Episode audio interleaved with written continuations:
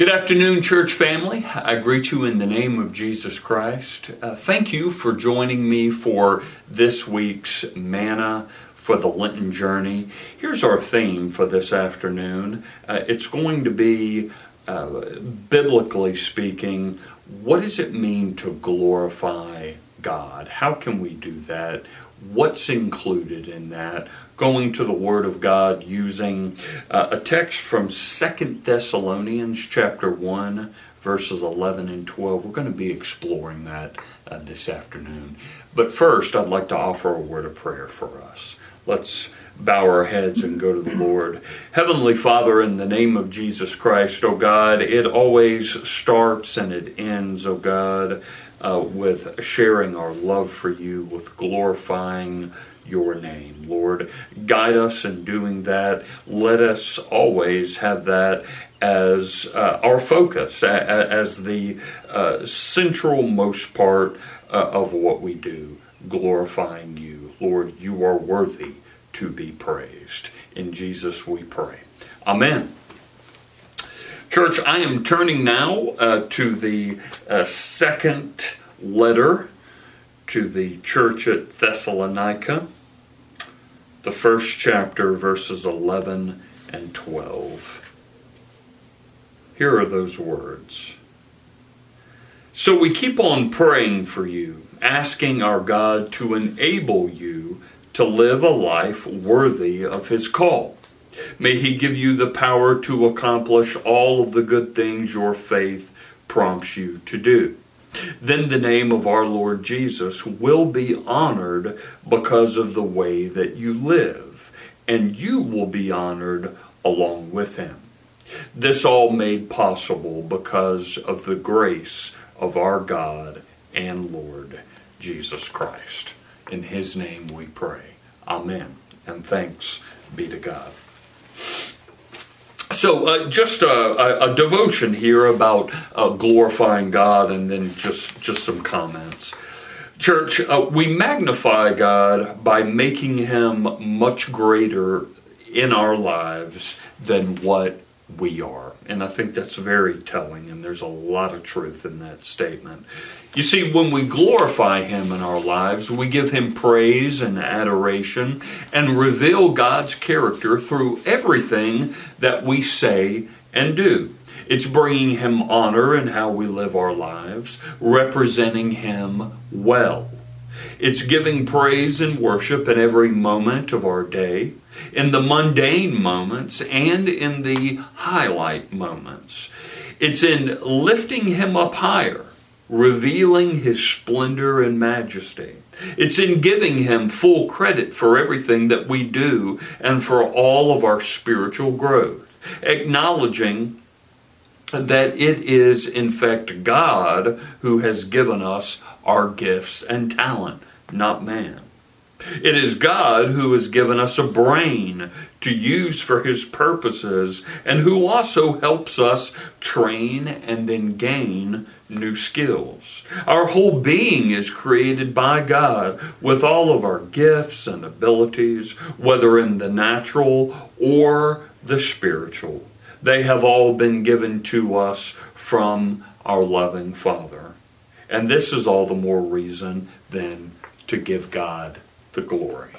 Living a life that glorifies God is living a life fully that is surrendered unto Him, exalting Him in every way and in every moment of life, through the highs and through the challenges. Our desire should always be then to glorify God with our lives.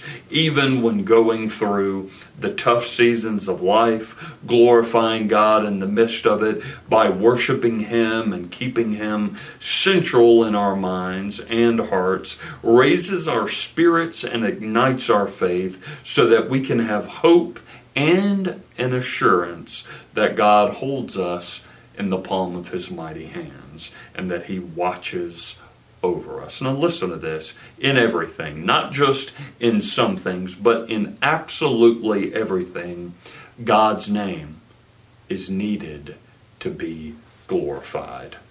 Amen. So, uh, church, I, I, as I was uh, reading this, I, I, was thinking that you know, you, you and I, uh, we we think of uh, the temple, uh, and the temple, of course, is is mentioned uh, in Scripture. there is a, a physical place, a location of of the temple. Uh, that's uh, that's noted. Uh, but spiritually speaking, I also want us to think of the body, our bodies, our human bodies, as a temple as well. And and, and what what was the purpose then of the temple, both the physical but also the bodily temple?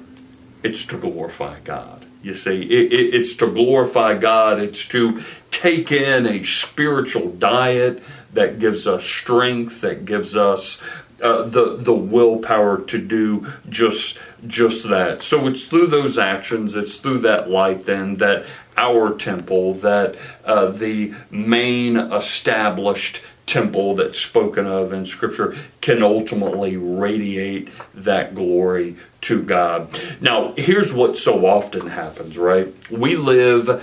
Um, of course, in a in a society and a culture that uh, worships so many gods, so many gods that that is not Yahweh, that is not the Lord God Almighty. That that is that is the the uh, the way in which uh, mankind lives their life. We, we we live in a very idled culture, and so often, right, glory is given to idols and to man where the glory needs to be given uh, to God. So if we if we say if we believe if we claim that we are uh, in fact believers then we we need to change that rhythm we we need to redirect uh, the narrative if you will that it's not about the glory of man that needs to be lifted up on high, but the glory of God always.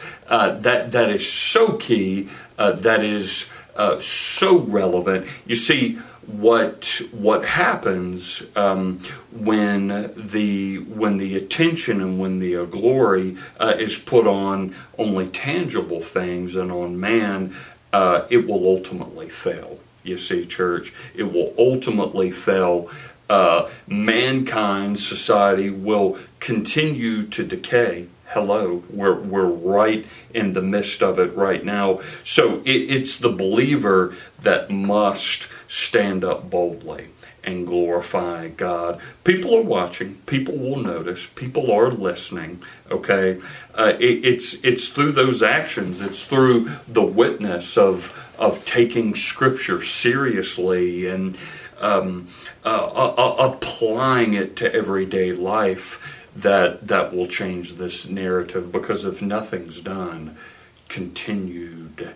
decay uh, will happen so glorifying god we are the vessel you see we are the temple that must uh, do that uh, do that boldly and faithfully so let me end this this time this afternoon with uh, a pocket scripture and a pocket prayer for uh, Lent for, for this week.